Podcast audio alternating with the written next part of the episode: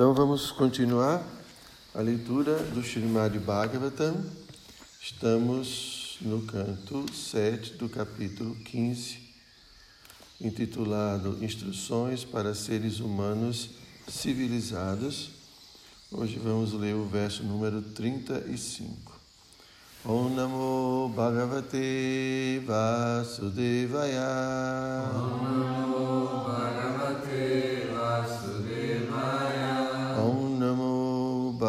Bhagavate Vasudevaya.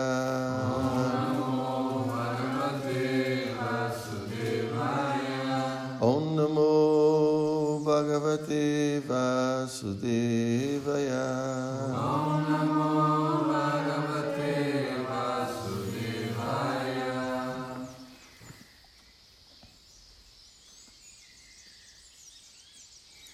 Kamadibhi anaidhitam. Tá, Acho que tá meio dia. Kamadibhi anavidham prashantakhila vritijat chitam brahma sukhaspristam naivotisteta kahichit. Então, cama adibhi por vários desejos luxuriosos.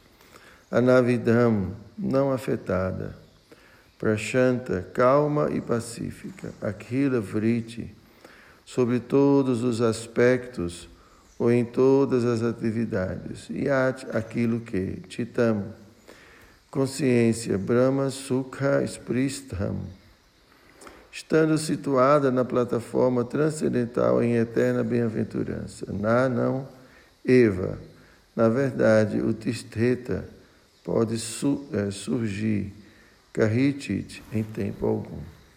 Então, tradução, significado, dados por sua divina graça, Srila Prabhupada.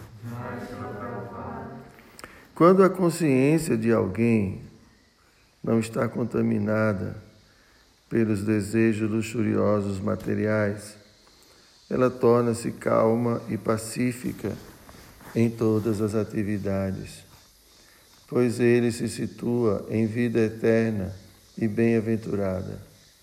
Uma vez situado nessa plataforma, ele não retorna às atividades materiais. Então, o significado: Brahma Shukha Spristam. Também é descrita na Bhagavad Gita 18.5.4 Brahmabhuta Prasanatma Nasochati Nakankshati Samasaveshu Bhuteshu Madbhaktin Lavate Param. Aquele que está transcendentalmente situado entende de imediato o Brahman Supremo e torna-se cheio de júbilo. Jamais se lamenta nem deseja ter nada. Ele é equânime com todas as entidades vivas. Neste estado, ele começa as atividades transcendentais ou o serviço devocional ao Senhor. De um modo geral, quem se eleva à plataforma transcendental de Brahma Sukha, bem-aventurança transcendental, jamais desce. Mas se a pessoa não se ocupa em serviço devocional, existe a possibilidade de ela regressar à plataforma material. Aruhya Krichrena Param Padam Tata Patanti Adho Nadrita Yusmat Angrayaha. Pode ser que alguém se eleve à plataforma de Brahma Sukha, de bem-aventurança transcendental. Porém, mesmo nessa plataforma, ele pode cair à plataforma material, se não se ocupar em serviço devocional. Shila Prabhupada aqui já.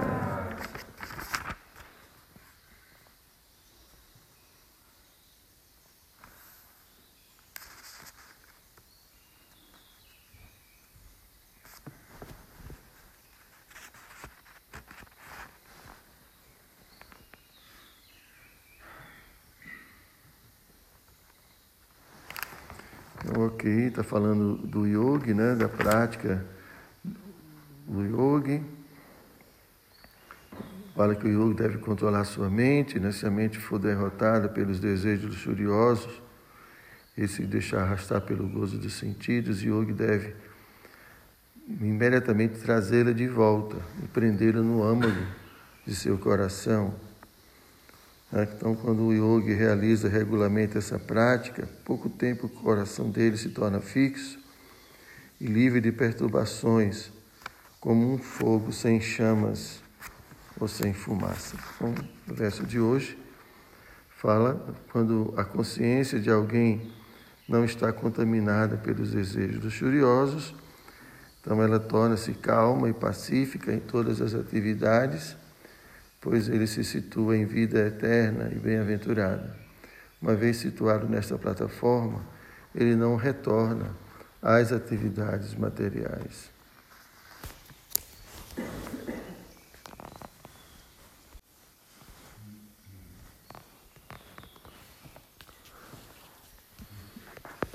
Bom, será que ah, está gravando? Pensei que não tinha gravado. Bom, é, isso aqui é um tema bem, assim já corriqueiro, né? Sempre nós estamos ouvindo sobre esse, esse tema de controlar a mente, né? de fixar nossa consciência em Krishna e que dessa forma a gente supera a luxúria material. Né? Então, assim, o nosso desafio é o dia a dia, o nosso desafio é, como esse verso né, que a gente leu anterior, os versos anteriores falam que é a natureza da mente sempre buscar pensar em alguma coisa, pensar nos objetos dos sentidos, pensar em algum tema, em algum assunto desse mundo material. Se a gente está sempre, desde muito tempo, dentro desse mundo material, então, o conteúdo da nossa mente vai ser um conteúdo material. É o que a gente tem dentro da mente. Então, é muito, é muito provável que a mente divague para essas, esses temas. Né? Então, mesmo Krishna na Bhagavad Gita fala que para onde a mente se desviar, o yogi deve trazê-la sob seu controle. Então, é, se o yogi ele consegue fazer isso, né? se nós devotos conseguimos, de alguma forma, manter nossa mente fixa em Krishna, é, então o resultado disso é paz interior, é tranquilidade. Né? E logo a gente alcança essa plataforma de Brahma Bhuta, né? A plataforma espiritual, a plataforma transcendental. Então a gente vê que assim, por esses versos, que é necessário um esforço, uma disciplina, que não é algo que plum, aparece assim. Né? Porque o mundo material está nos atraindo. Existe uma força de atração. Né? O mundo material não só está fora, mas o mundo material também está dentro da gente. Então, é, como Krishna, no segundo capítulo da Bhagavad Gita, explica constantemente que é como um, um vento que arrasta um barco. Então, nós nunca podemos ficar à vontade nesse mundo material. Tá? O ponto é que a gente está tão familiarizado com o mundo material que a gente fica muito bem. Né?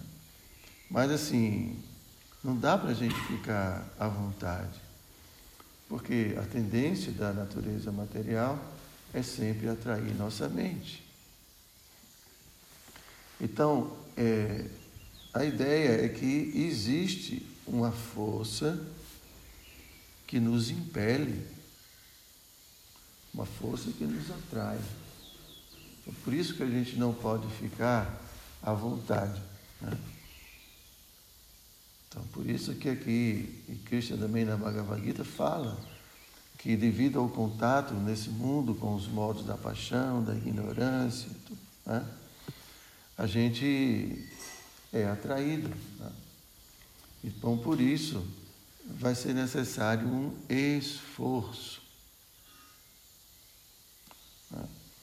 Até que os estágios superiores, né, estágios de, de Ashakti, né, característica, como já falei outras vezes, a característica desse estágio da vida espiritual é que naturalmente a nossa mente é arrastada para a realidade espiritual. É o contrário da nossa situação atual. Então, é necessário fazer um esforço, é a nossa prática, é o nosso sadhana. E aqui está se falando disso, que o yogi vai precisar fazer um esforço. A mente vai para um canto, você tem que fazer o esforço de trazê-la de volta. Não é aceitar os pensamentos, aceitar as coisas da vida material. E a consequência disso é que a gente vai começar a ter paz, a gente vai começar a se libertar dos desejos luxuriosos, porque a mente é o centro. Então, se eu consigo colocar, deixar a minha mente em Krishna, a minha atração vai ser por Krishna. Mas se eu, se eu deixo que minha mente se absorva nos objetos dos sentidos, o que é que acontece? Apego, luxúria, depois ira, depois perda da memória e depois existência material. Então, se a gente permite que a mente se absorva nas coisas materiais, a gente vai desenvolver luxúria. É assim que funciona o mundo. Poderia ser diferente, né, padre? Cristo podia ter feito assim, que a gente podia olhar, poder ver tudo e não ia acontecer nada. Mas não é desse jeito. Então, por isso que é necessário um esforço. Porque tem uma força que está nos empurrando para um lado. Imagine, Pátria, você na beira de um abismo e alguém empurrando você para o abismo. Você vai deixar ou você vai fazer um esforço? Eu vou fazer um esforço contrário. Vai, né? Mas quando a mente está empurrando você para o abismo, você faz um esforço contrário? Eu tento. Mas é fraquinho, né, o esforço? É, ela é forte, né? É, né? Hum. Entende? Então a gente precisa fazer um esforço, não é deixar, não é ficar, ficar à vontade com isso. E aqui um aspecto interessante né, é que só dessa forma que a gente vai alcançar aquilo que a gente busca. Você quer paz, Simone? Sim. Quer felicidade? Sim. Está controlando a mente? Mais ou menos. Então, esse mais ou menos. É, a parte que você não controla vai trazer sofrimento para você. Percebe isso? Sim. E vai deixar. Não. Muito bem. Muito bem. Gostei do não, hein? Está se esforçando. Eu tenho recebido muitas notícias suas. Algumas muito boas, vamos começar pelas boas, né? E outras nem tanto. Eu sei. Imagina. É, né? Mas vamos lá. Todo mundo está torcendo por você. Então, seus devotos estão dando misericórdia para você, Cristo vai dar logo, logo também. É assim que funciona. Né? Então, aí está falando que aí o devoto, com esse esforço, o devoto vai se fixando, porque ele vai aprendendo a como fazer, ele vai tendo, obtendo força para manter a mente fixa. Né? Quanto mais a gente vai se esforçando, esse processo vai dando força para a gente. Assim como numa academia, né, a gente começa com alguns pesos pequenos, daqui a pouco você está com força para pegar uma coisa maior. Então, quando a gente faz o esforço constante, a mente vai ficando forte. Dizer, a, gente, né, a gente vai adquirindo essa força para manter a mente fixa. E daqui a pouco né, você mantém, se, se, alcança essa plataforma transcendental né, de Brahma Bhuta, para o Parasito esse verso que é muito conhecido. Mas eu me lembrei agora a pergunta de Ajana. É no segundo capítulo? Não. Acho que é, né? Onde Arjuna pergunta quais são os sintomas né, de uma pessoa situada em consciência, né? como ela fala, como ela caminha. E o que é que Krishna responde? Quais são os sintomas de alguém fixo em consciência? Transcendental. Hã? Já. Nossa, lamenta, uma coisa assim. Então, Krishna fala que essa pessoa já não adere às invenções mentais e que ela está fixa no eu. É justamente o que está falando. Já não segue mais a mente. Enquanto a gente seguir a mente material, a mente apegada materialmente, se a mente está apegada a Krishna, a gente segue a mente. Mas se a mente não está apegada a Krishna, está apegada ao mundo material, a gente não pode seguir a mente. Hã? E aí, esse é o nosso processo, gente. Não tem como. Nosso processo não é vestir dotes e sares e, e ser vegetariano. Isso é, é muito superficial. Prabhupada falava que os macacos são vegetarianos também, as vacas são vegetarianas. Qual é a grande, a grande conquista nisso? Né? Então é conquistar a mente, praticar yoga e controlar a mente para deixar a mente fixa na pessoa suprema. Prabhupada fala que a religião bem-sucedida é aquela através da qual a gente tem uma atração muito forte, cada vez maior por Krishna. Isso é o sintoma. A minha atração por Krishna aumenta a cada dia. Isso é o sucesso. Né? Mas se a minha mente está atraída pelo mundo material, o resultado vai ser sofrimento. Né? E se a gente consegue colocar nossa mente em Krishna, a gente tem paz, fica livre da luxúria, dos desejos materiais. Então a gente vai aos poucos se situando nessa plataforma transcendental, onde a gente não se lamenta mais por nada, a gente não deseja mais nada material, e vê todo mundo como bem-querentes, vê todo mundo como, é, como almas espirituais, né? se tornam bem-querentes de todas as entidades vivas. E aí Krishna conclui, aí é que você começa de fato sua vida transcendental. Então a gente tem que entender que vida transcendental parte do princípio que eu já controlei minha mente. Vida de fato transcendental. A alma já tem domínio sobre o corpo, sobre a mente, e se mantém fixa em consciência espiritual. Não é claro isso? É, é, é simples de entender. Não é? Sim. Agora a gente tem que praticar o processo. É, qualquer que seja a prática, a gente está vendo o que é que o yogi tem que fazer. É? E Krishna fala isso também na Bhagavad Gita constantemente. É?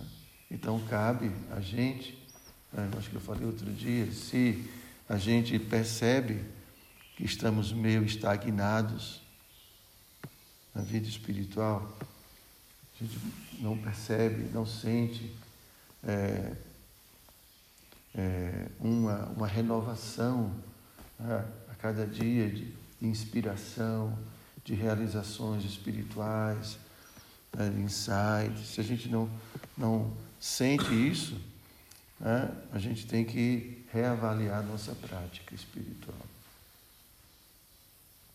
Porque às vezes fica no mesmo, parado, no mesmo ponto. Prática acomodada, a gente fica ali. E aí não sai daquele estágio que você está, porque a sua prática leva você só àquele nível. Se você quer mais, você vai ter que ser mais, mais sério. Né? Então, a, a, ideia é não perder tempo. Né? Se a gente já conhece o processo e sabe que funciona, então eu vou aperfeiçoar mais ainda minha japa Hã? Então, é, será que eu estou cantando minhas 16 voltas sem se desviar? Não, eu estou me desviando muito, então a minha japa deixa muito a desejar, eu tenho que melhorar. E durante o dia, será que eu me ocupo realmente, conscientemente, em serviço devocional? Ou a boa parte do meu dia é se lamentando porque meu corpo está doendo, é pensando como é que vai ser meu futuro, se eu vou ter dinheiro, se eu não vou ter dinheiro, se eu vou ter isso, se eu vou ter.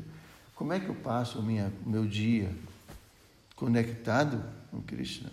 Ou conectado com esse mundo material? Né? Então eu preciso me esforçar mais para me manter mais conectado. Então, às vezes a, gente, a vida da gente fica muito estagnada. E, consequentemente, a gente não experimenta novas realizações. Isso é muito perigoso. Então, o devoto precisa estar sempre se aperfeiçoando na sua prática, sempre se aperfeiçoando. Vou cantar minha japa melhor, vou me ocupar em serviço devocional de maneira cada vez mais consciente. Né? Eu já falei para vocês, outro dia eu vi uma aula de Prabhupada falando sobre essa questão do sadhana, né? que eu disse a vocês, tem que ocupar os sentidos, ocupar a mente, ocupar a inteligência, ocupar o ego. Prabhupada fala exatamente assim.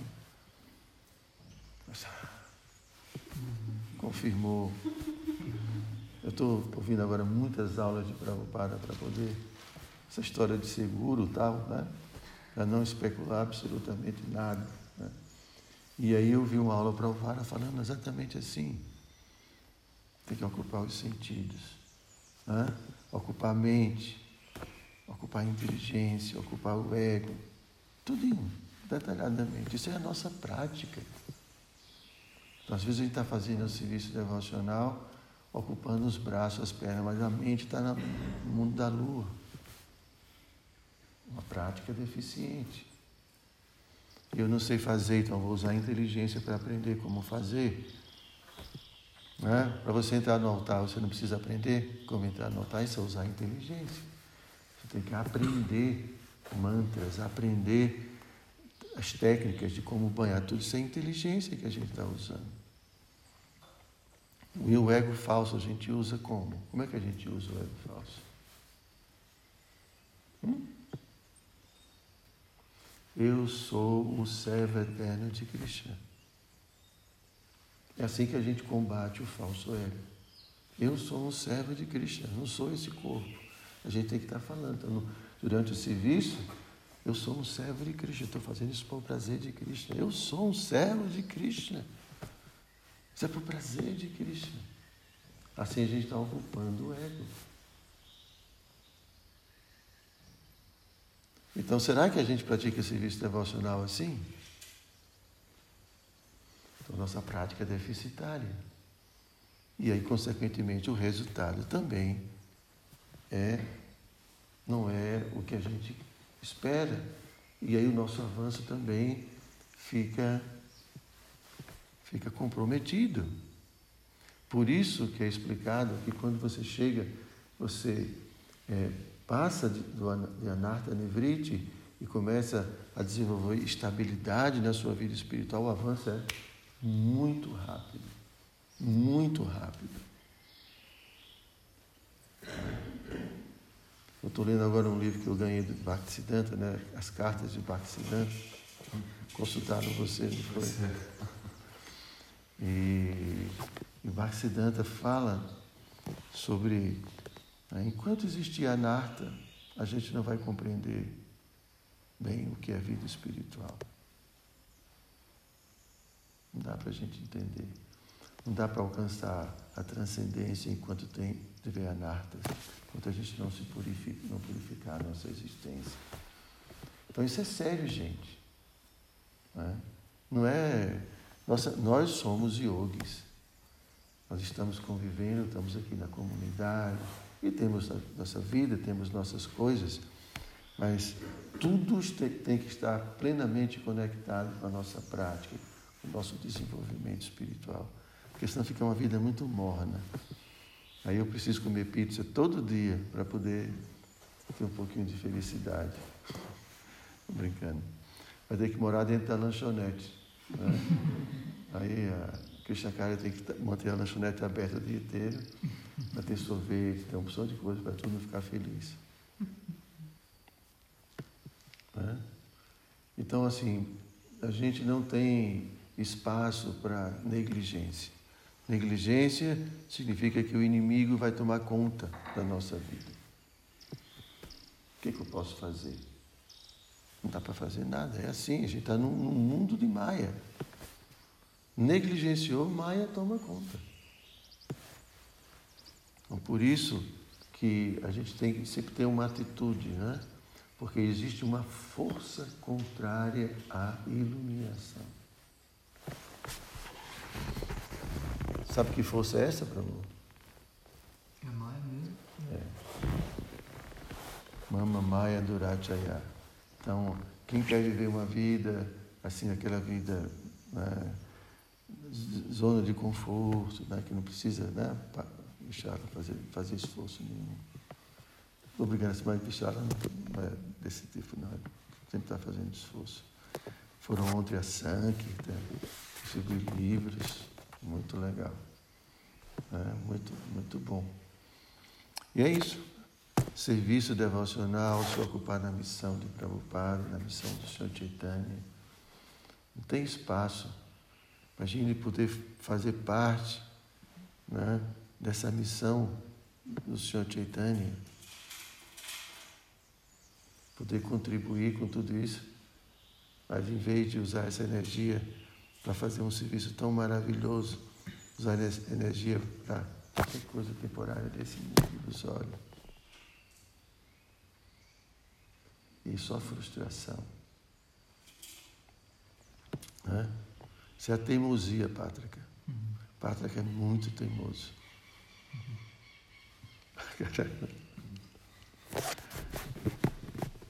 Então é isso, gente. Isso é. Não tem nada mais importante nesse mundo do que né, espalhar a consciência espiritual, ajudar as almas a resgatarem sua consciência original. Tem alguma coisa mais importante? Não tem nada mais importante. Então, resgatar a nossa consciência e resgatar e ajudar a Simone a resgatar a consciência dela, que ela deixou guardada não sei aonde. Você perdeu a consciência, Simone? Deixou aonde? Não sabe onde ela está. É. Vocês têm alguma pergunta? Não. Parece que assim, deu a entender o significado para o padre que quando você chega nesse estágio assim bem-aventurança transcendental, se você não pratica serviço devocional, você cai. Né? Como é que é? Se você não chega. É, se você chega nesse estágio de bem-aventurança transcendental, ele dá o termo. Não, ele está citando porque existem os impersonalistas. Uhum. Acho que só os impersonalistas também alcançam plataforma transcendental. Né? É, eles transcendem a existência material. Mas eles ficam, eles, para falar, eles não alcançam eles não têm abrigo. Eles ficam perdidos, porque é, no fundo, no fundo, todo mundo está querendo abrigo, está querendo se abrigar na energia espiritual, mas eles não. Eles querem se fundir. Então, porque como eles não, não encontram o abrigo de Krishna, os pés de Krishna, eles sentem falta. E aí voltam a cair nesse mundo material. Apesar de sentirem bem-aventurança. Não, não é a bem-aventurança do serviço devocional puro, né? Mas o devoto não. O devoto não cai mais. Se o devoto alcança essa plataforma, ele não cai mais. Esse mundo material já não tem mais atração. Já não exerce mais atração. Ok? Mas é isso, gente. É, é direcionar nossa prática lendo essas cartas de Bhaktisiddhanta, ele sempre respondendo as cartas. Cante os santos nomes sem cometer ofensas. Leia o Chaitanya Charitamrita, o Bhagavad Gita, e se ocupe em serviço devocional. Várias cartas, a mesma coisa. Processo, é muito simples. Às vezes os devotos perguntam para a gente: o que, é que eu faço para avançar espiritualmente? Cante 16 voltas, cada vez melhor. Siga os princípios, só com o princípio. Tem outro jeito para fazer. Né?